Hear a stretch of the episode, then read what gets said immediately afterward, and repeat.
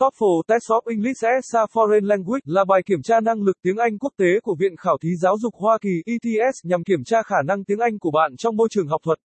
Trong đó, TOEFL IBT dành cho học sinh trung học phổ thông có định hướng du học với điểm số tối đa 120. Điểm TOEFL cao trên 80 giúp thí sinh đạt yêu cầu tiếng Anh đầu vào của hầu hết các trường đại học. Một lợi ích khi học TOEFL 2, đối tượng tham gia khóa học luyện thi TOEFL 3. Mục tiêu 4, phương pháp giảng dạy bài viết được viết bởi Anh ngữ ETSTS, lầu 3, 215 Nam Kỳ Khởi Nghĩa, phường 7, quận 3, thành phố Hồ Chí Minh phone 0933806699 website https 2 gạch chéo gạch chéo etest edu vn gạch chéo.